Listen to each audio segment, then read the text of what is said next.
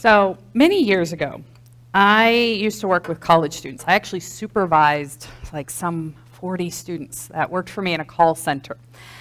And it was actually great fun um, because there's just something about that age. You know, people in their early 20s are full of life and certain opinions. And I remember being that age. And I really wish I was back there because I knew how everything worked. I had it all figured out. and I can remember sitting at the end of the shift with a couple students, um, two women, in fact, and they were chatting, and I was chatting with them, and they were talking about their love lives. So you can imagine how this was going. And finally, one of them just looked at the other and she went, You just need a DTR. I didn't know that phrase, um, or that acronym, and I was like, DTR, do I want to ask? Do I want to know? Because sometimes once you know, you can't unknow. And I was bold, and I said, So, what does DTR mean? And they looked at me and they said, Oh, define the relationship. You just need to define the relationship with Jim. And I'm like, Oh. And it took me a moment because I'm slow. And I went, Oh, you mean the talk? You know, not the talk that, you know, parents have with their kids, you know, because we know to use these really vague phrases about important conversations um, in our lives, but I meant, oh, the romance talk or the dating talk, or basically you just want to know where you stand with someone, right? Are we friends? Are we dating? Are we serious? What? And it was so funny to me just to hear them talk about like their relationships and, and trying to figure it out because clearly there was uncertainty. There was a lack of clarity. And a lot of times when we are in a romantic relationship, we don't always have the clarity because we're kind of figuring things out, aren't we? Well, there's also the fact that I think we avoid awkward conversations because when there's uncertainty, and my husband says this, he's like, where there is confusion, there is money to be made. Meaning sometimes you can take advantage of the uncertainty, the lack of clarity. Um, but most often it's just, we don't want to enter the awkward. We are uncertain of what will come because we know with the uncertainty, the options are all still there, right? This could just be a dating relationship. This could be a serious relationship. This could just be friends, and I could be totally off base. Well, the fact is that a lot of times, though, the uncertainty in us produces anxiety.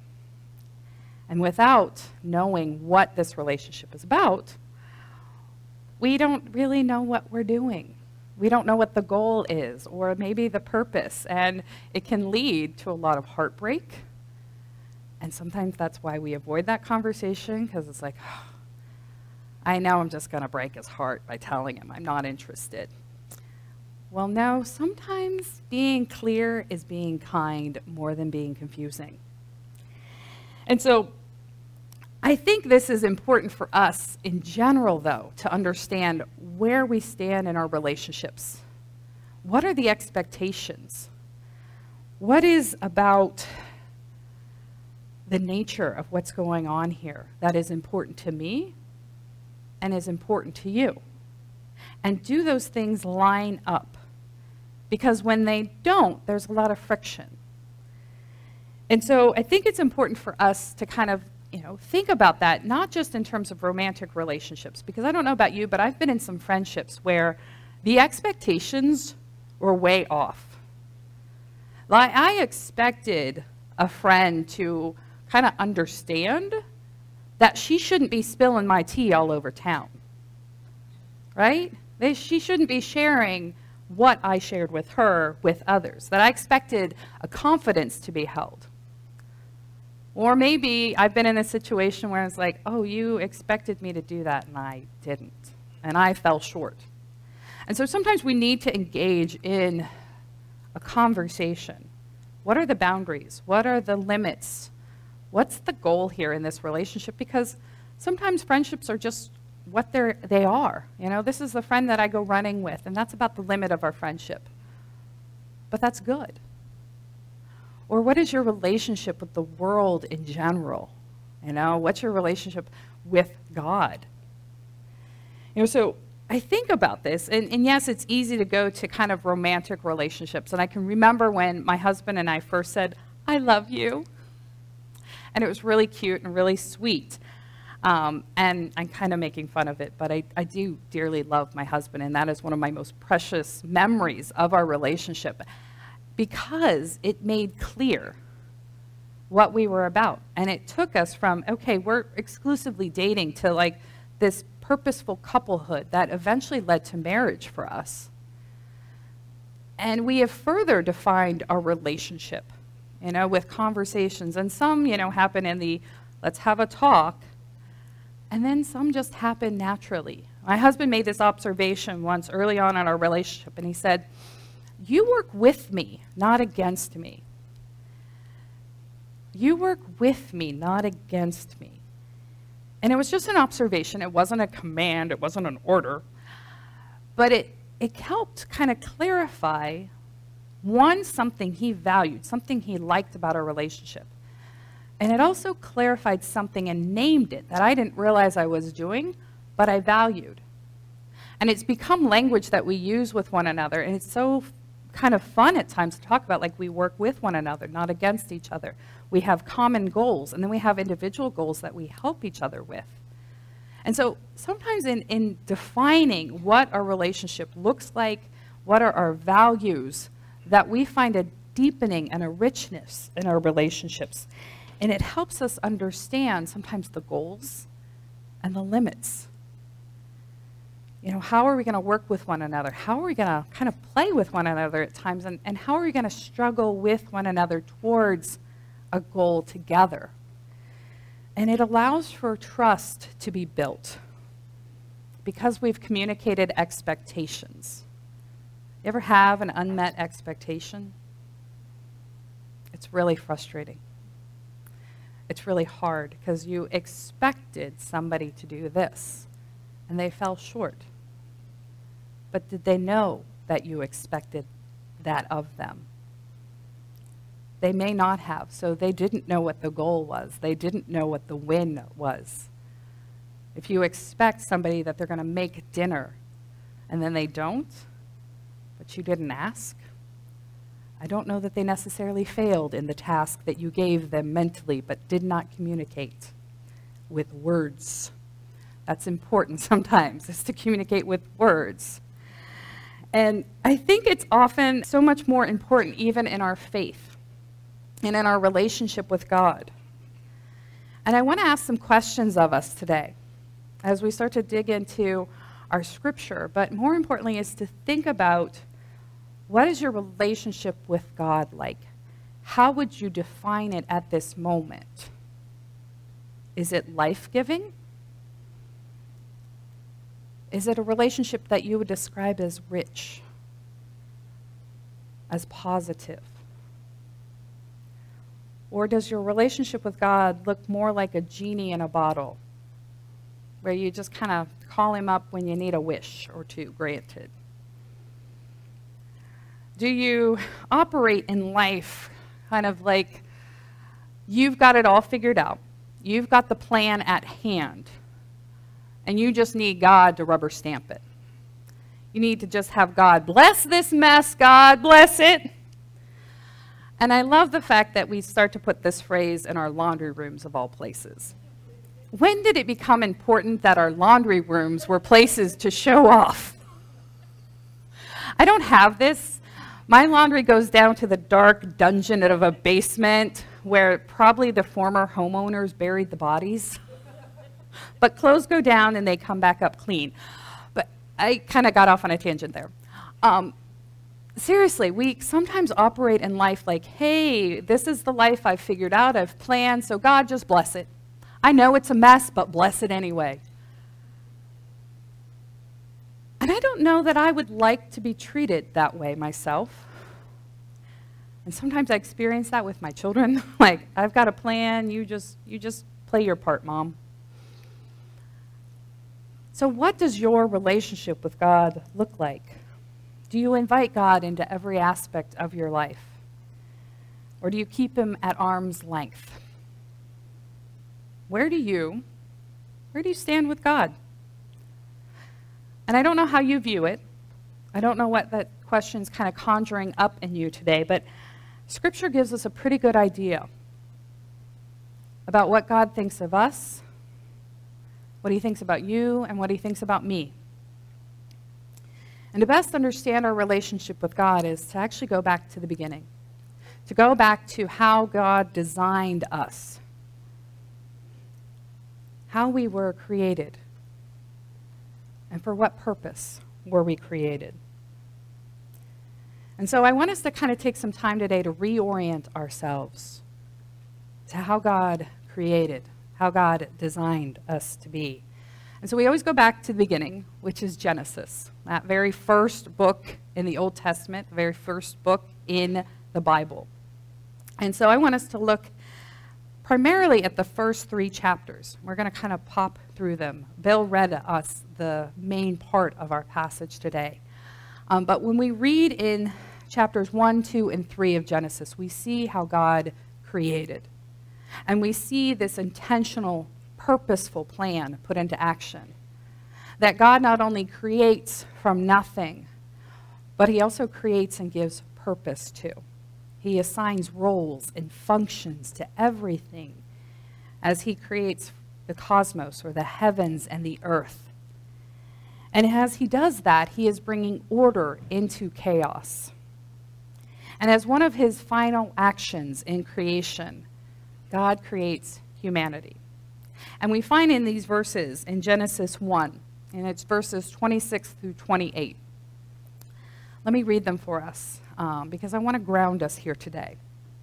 Let us make humanity in our image to resemble us, so that they may take charge of the fish of the sea, the birds and the sky, the livestock, all the earth, and all the crawling things on earth. God created humanity in God's own image. The divine image, God created them, male and female. Male and female, God created them. God blessed them and said to them, Be fertile and multiply on fill the earth, master it, take charge of the fish of the sea, the birds in the sky, and everything crawling on the ground. Some of that may sound a little familiar or a little different if you've ever heard the phrase, be fruitful and multiply. That comes from this passage. But I want us to capitalize on that first line. Let us this is God, Father, Son, Holy Spirit. Let us make humanity in our image to resemble us, to be like us, to bear our image in this world. Now, this is not a physical likeness, you know, kind of how, if you've ever read anything in Greek mythology, and how they imagined the gods. You know, Zeus, Hera, Apollo, all those sorts of things. They imagined that gods were like humans with some supernatural powers. No, this is, this is about character. This is about capacity and action here of how we are to look like God. See, our capacity, that is our creation from God. Our capacity is to reflect the attributes, the character of God, and to act on God's behalf on earth. And this passage here gives us a little bit of idea of what that action looks like. We're to take charge. We're to master it. And those are sometimes, you know, those can be positive things, those can be negative things, is to feel like someone's, you know, bossing you around, or that somebody is willing to step in and lead, to take charge of a situation. And to understand that this is really a positive here because it's a privilege, not an obligation. It puts a whole different feel to it, doesn't it? That we are privileged to take charge and to master things on earth. And it's about being able to co create with God. It's about taking something that needs a little guidance and giving it to them. Now, we think about it in terms of maybe a garden. A garden left to run wild doesn't produce the best fruit. But a garden that is tended to, that is nurtured, is fruitful. That it produces a harvest that can be enjoyed. That to master an animal necessarily may mean more that you get to domesticate them. And I know how some of you feel about your pets. So I know that there's deep affection there. And so that is, that is part of that call is to create with God. And that this is a beautiful responsibility that gives us dignity and purpose here on earth. It gives us dignity and purpose because we are entrusted with this. You think about what you do when you trust somebody with something that you expect them to treat it well, to care for it, to enjoy it. That's the beauty of God's design with humanity in this order of the universe. And in all of creation, humanity has the most distinctive, the most unique creation, the most unique purpose. And that in that we are blessed. And it's not some magic spell over us. It's the favor of God to be fruitful and to multiply, to fill the earth. Again, a privilege, not an obligation. And when we think of it as a privilege, it's not something that most people would think to reject or to give away. And so when we have the opportunity to embrace the capacity given to us by God, it's a beautiful thing in all of creation. That we are given a mission with God to bring order to our world, just as He brought order to the earth and the heavens. That we get the opportunity to carry on the work of God here on earth, co creating with Him. And the thing is that as our relationship deepens with God, as our relationship with God gets richer, more life giving, we embrace more of that capacity to reflect the attributes of God and act on God's behalf. This is God's design for you, for me, for all of humanity. And it's in this beautiful setting of a garden. So, what went wrong? The story really goes south in chapter 3. But I want to pop into a verse quickly in chapter 2 because we need it to understand how things go south. So in chapter 2, verses 16 through 17, God gives humanity, He gives the people that we call Adam and Eve, those spiritual ancestors, He gives them a command. Let me read it for us. You may eat fruit from any tree in the garden.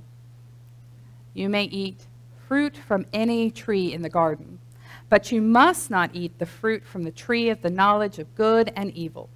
If you do, you will certainly die. And I want us to take up two things from here. I want you to catch these two things. One, they could eat from any tree but one. So, say there were 100 trees in that garden, 99 are available for dinner. Just leave one alone. And then this certainly die past part of it. See, this isn't an immediate thing, and that's an important distinction here. Certainly die is more that death is now a certainty but not an immediacy. Meaning, if you take a bite, you're not going to keel over immediately. But now death is on the table, where before it wasn't. So now humanity is mortal.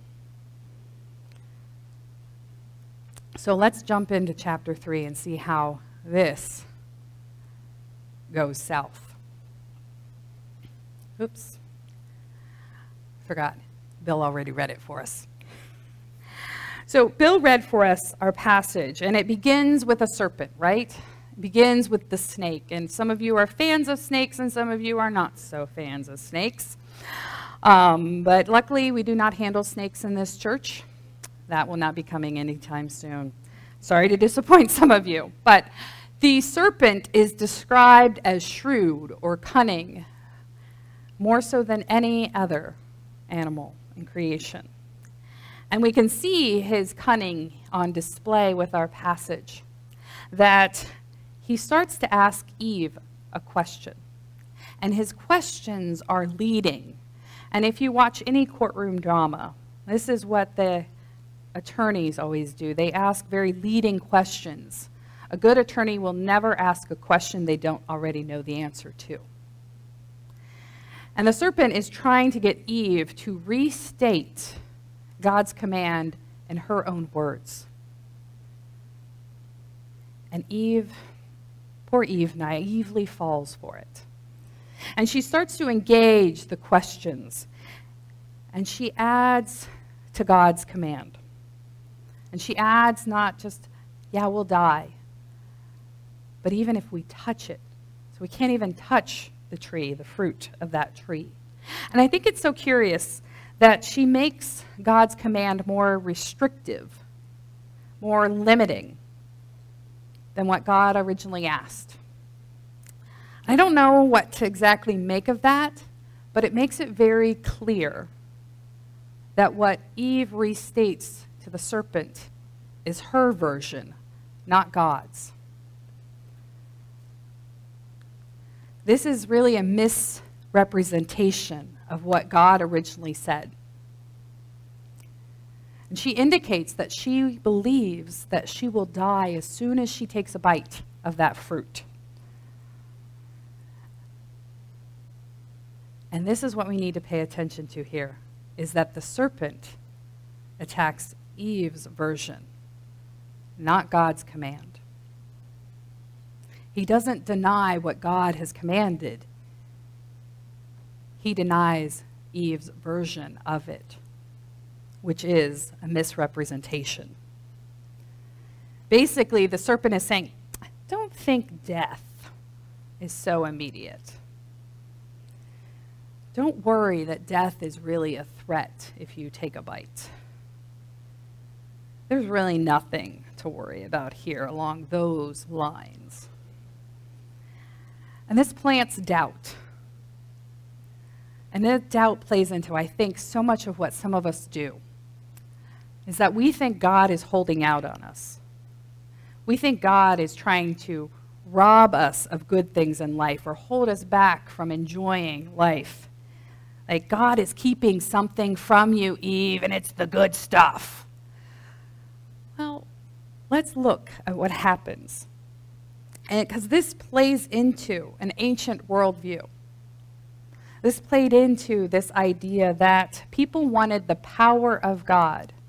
That's really what the serpent is offering when he says, just take a bite. We want the power of God. We want this knowledge, but we really don't want to have to have the character it requires to use it well. You see, again, going back to kind of Greek and Roman mythology, we see that the gods kind of jealously guarded those superpowers that they had because that gave them status, that gave them superiority and power over humanity. That's what we see in Greek and Roman mythology, and we kind of see this playing out in this situation with Eve and this serpent. Because this is the picture that the serpent is painting of God. God's holding out on you. God knows, you know, this about you. But this is a lie, my friends. This is not the truth. This is far from it because, as we know from that design of God, that God wants us to be like Him. He doesn't want to keep that likeness from us. He wants to share his goodness with us.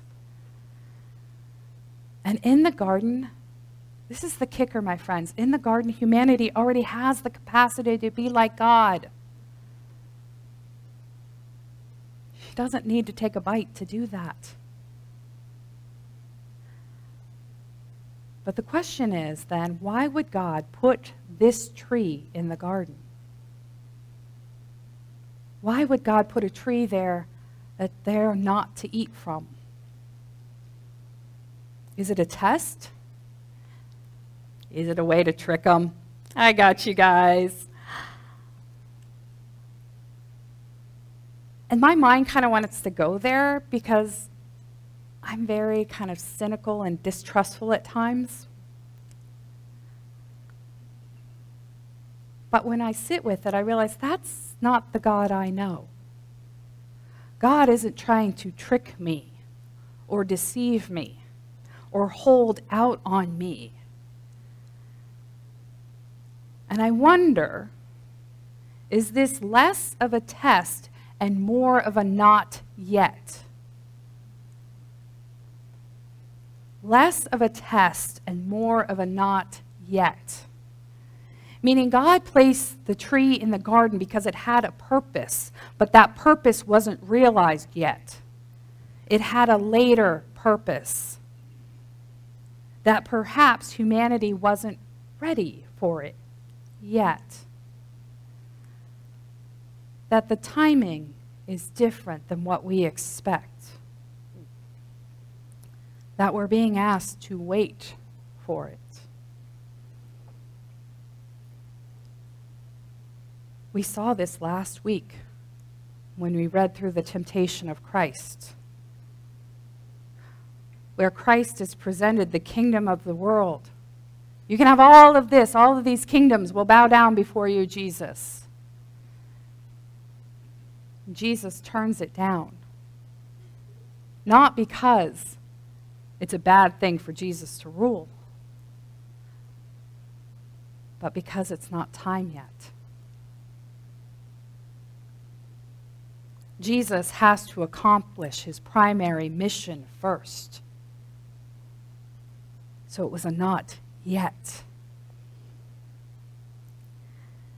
And what makes me think a little bit more that Adam and Eve weren't ready for the knowledge that comes from this fruit is to look at their response. Look at how they handle this knowledge. See, once they take a bite, once they sit down for a snack, they feel shame. Um, shame? I don't know about you, but when I do something good, when I enjoy something good, I don't feel shame. And I don't hide. But this is exactly what Adam and Eve do once they take a bite and their eyes are opened, it says, and they feel shame and they hide. And they start working on some clothing because they realize that they are naked. See, if they were ready to know what this tree imparted, they wouldn't seek to hide. They wouldn't be ashamed. The knowledge from that tree, the knowledge of good and evil, is about the wisdom to discern and see distinctions, to be able to navigate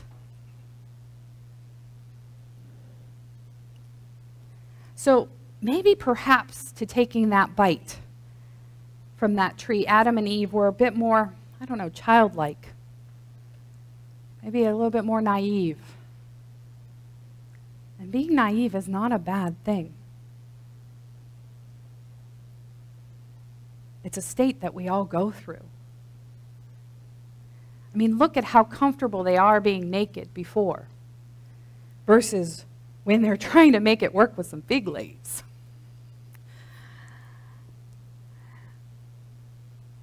Know, I think about like just their response to nakedness and then response of like children's response to nakedness. In college, I had a, an advisor and he had um, three children. He had triplets actually. I know that's a lot, um, all at once. And he asked, you know, while I was working on campus over the summer, he's like, you babysit them for the evening? And I'm like, okay, that'd be fine. I think they were like three or four at the time. And yeah, it was a lot. Um, I bit off more than I could chew, really. But I'm like, I can do this. Um, and at some point in the evening, we were getting ready for bed, and they had taken off their clothes and they were streaking through the house. And I was horrified because I had this image of Glenn and Susie walking in through the door, and their kids are running naked through the house. And they'd be like, What kind of babysitter are you? I managed to, you know, bribe them to put their clothes back on. And everything ended up well in the evening, but it was just so funny. They're in the world. Naked time was a good time. Children have no problem with that. And Adam and Eve had no problem with naked time until they gain that new perspective from that fruit. And it may have been a little bit more of a mature perspective, but it was not one I think they were ready for. I don't think it was a healthy one for them at that point. They weren't ready for it. Not yet. Because of that shame and that hiding, that dysfunctional behavior that comes out of them after this. Some things just need time, and we cannot rush them. We need to grow into them. We need to allow time for them to grow. See, just giving knowledge doesn't give wisdom or maturity right away. You can explain something till you're blue in the face, but you cannot give understanding. As a as a former foster parent, I received a lot of training in trauma and trauma informed care. And one of the things they talked about a lot was parentified children. Parentified children. These were kids who were forced to grow up too fast. They were often an older sibling who were now taking care of their younger siblings as if they were the parent themselves. They had taken on responsibility too early. And it caused trauma in those children because it forced something on them too fast. They stepped into a role that wasn't theirs because they needed to.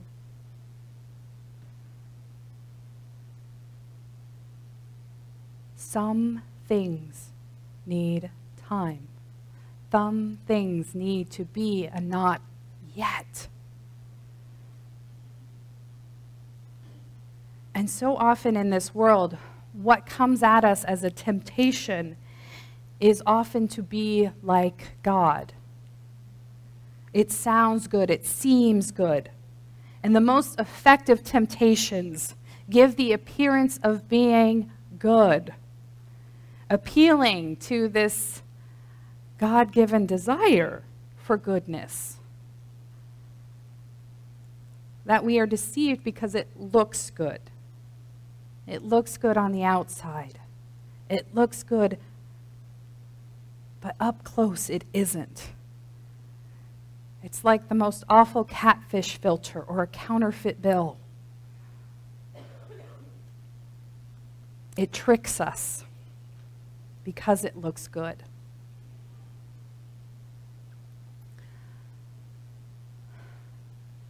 This world can deceive us with evil that looks good. And often it will play on our desire for our independence from good. Independence is a good thing, right? That's what we want for our children. That's what we want for people in life, is that they can be fully functioning adults. Sometimes what I say to my children, my goal is to help you become a fully functioning adult. And that's great in terms of humanity in terms of human relationships at times. But we can take our independence to a level of extreme that forces us in a corner where we will never accept help. And we will push against God with everything that we are because we refuse to be dependent on anyone or anything. And in that, we buy the lie. We buy the lie that we should be unlimited, that we should be limitless, that we shouldn't have to live within the limits that God or others set for us. But limits, my friends, are necessary. Because without limits, there is no true freedom. Without limits, there is no true freedom. That actually is something that the philosopher John Locke wrote a lot about. And if his name even sounds vaguely familiar, you paid attention for a moment in history class. Because a lot of his writings were inspiration for our Declaration of Independence. So even in declaring our independence, we recognize that limits were good. Because within limits, freedom can exist. See, God offers us such freedom and dependence on Him. Freedom in Christ can only be found in our dependence on Him. God offered us the privilege of freedom within the limits that He set and a joy that is found in dependence on Him. But when we reject that dependence on God, as Adam and Eve do, we choose a far more costly dependence. We choose a life that will cost us so much more. Because we choose to depend on ourselves, we choose to depend on the resources, those limited resources that we have. We choose to depend on the created, not the creator. We choose to depend on ourselves rather than a limitless God. And we buy that lie. We buy the lie that God is holding out on us. We buy the false safety of autonomy rather than surrendering and leaning into Jesus. And we hide out. Maybe not literally, but figuratively. We put on our masks, we put on our armor. We act like we don't need anything from anyone. We cover ourselves with wilting fig leaves when God is offering us a leather jacket to cover our nakedness.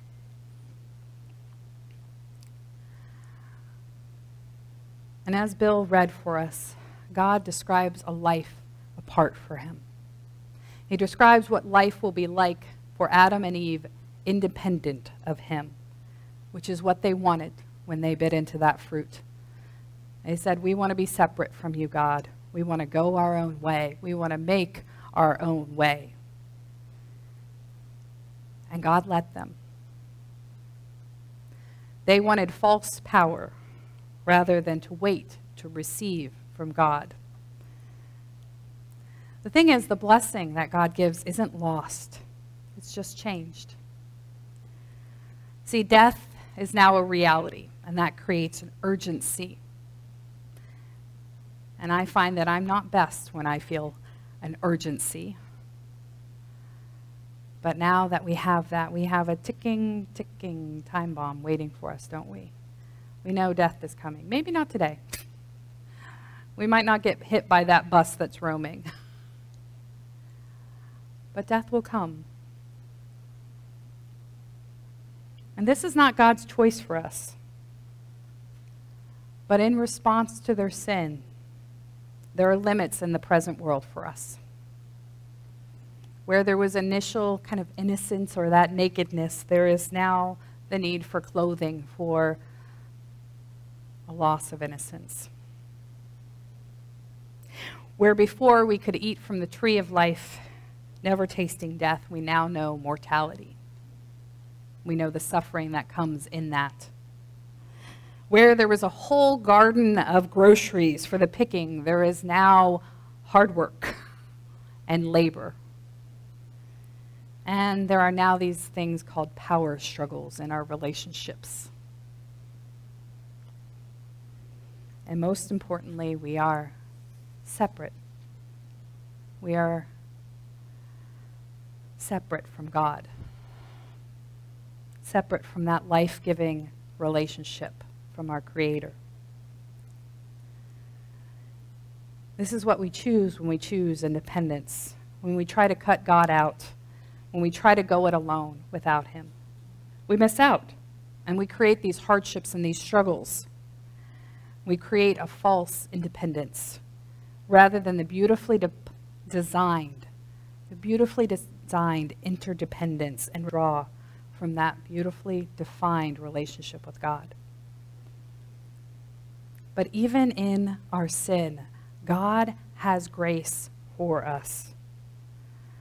We see that grace as God creates clothing for Adam and Eve, preparing them for the road that they chose,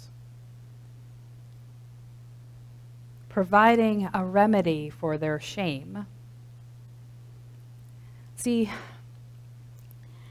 in our design, we were meant, entrusted to co create with God tending and nurturing and filling creation with more goodness. And to do this, we were given a capacity to be like God in his attributes and to act on his behalf. That, yes, there is a curse now that disrupts the blessing, it disrupts our relationship with God, but it does not end it. God always makes a way home for us. It's whether we choose to take it. Jesus shows us a way back to that restored relationship with God. God, in the form of Jesus, mends the disruption that we created, healing and restoring us to full relationship with God so that we can live into that capacity. To live out that call as bearing the image of God to this world. Jesus in the New Testament is described as the new Adam, the new humanity. That through Adam, death came into the world. And through Christ, new life is offered to all.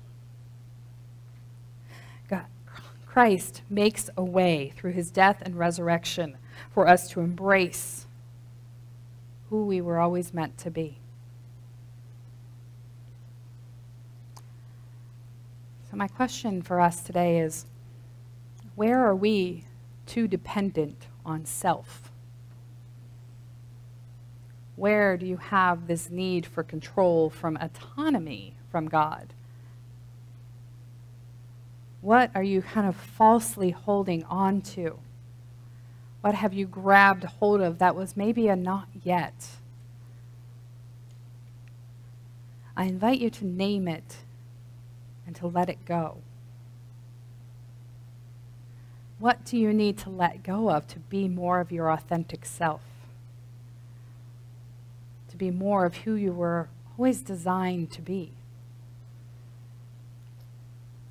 I shared last week that I struggle in asking for help. It really is a struggle for me. And it is a problem. I know somebody think it some folks think it is a really admirable quality to be so independent, but it wreaks havoc on my relationships. I create more struggle for myself than you could ever imagine because I cannot ask for help. Because I am trying to be my own God. Not in some like lofty, I'm better than everybody else, but that I don't need anybody else. And it wrecks not only my relationships with others, but my relationship with God in particular. And I miss out. So, last week I shared that one of my Lenten practices, one of the things I want to practice in the next 40 days, is to daily ask for help. To need. It is humbling. It is. It goes against so much of what I have created within myself. And yet, in doing so, I allow God to recreate within me, to renew me, to restore me, because I am allowing Him and others in. It is creating some beauty that I never imagined. So I'm trying to let go. One request at a time, one day at a time. It's small steps for me. But it's already becoming very powerful and reminding me of how I was designed. I was designed to lean into God, to rely on God first and foremost. And it's a beautiful thing. So what? So what will you let go of to better lean into God? Maybe it's the simple process of starting to pray about something first, inviting God in first before you make that decision. That rather than simply charging forward in life, charting your own course, that you would pause and say, God, what would you have for me? Rather than creating the mess and asking God to bless it, that you would first ask for God's blessing and see where He would take you. Listening first for God and inviting His Spirit in, leaning more and more into Him, learning to trust Him in all things. Amen.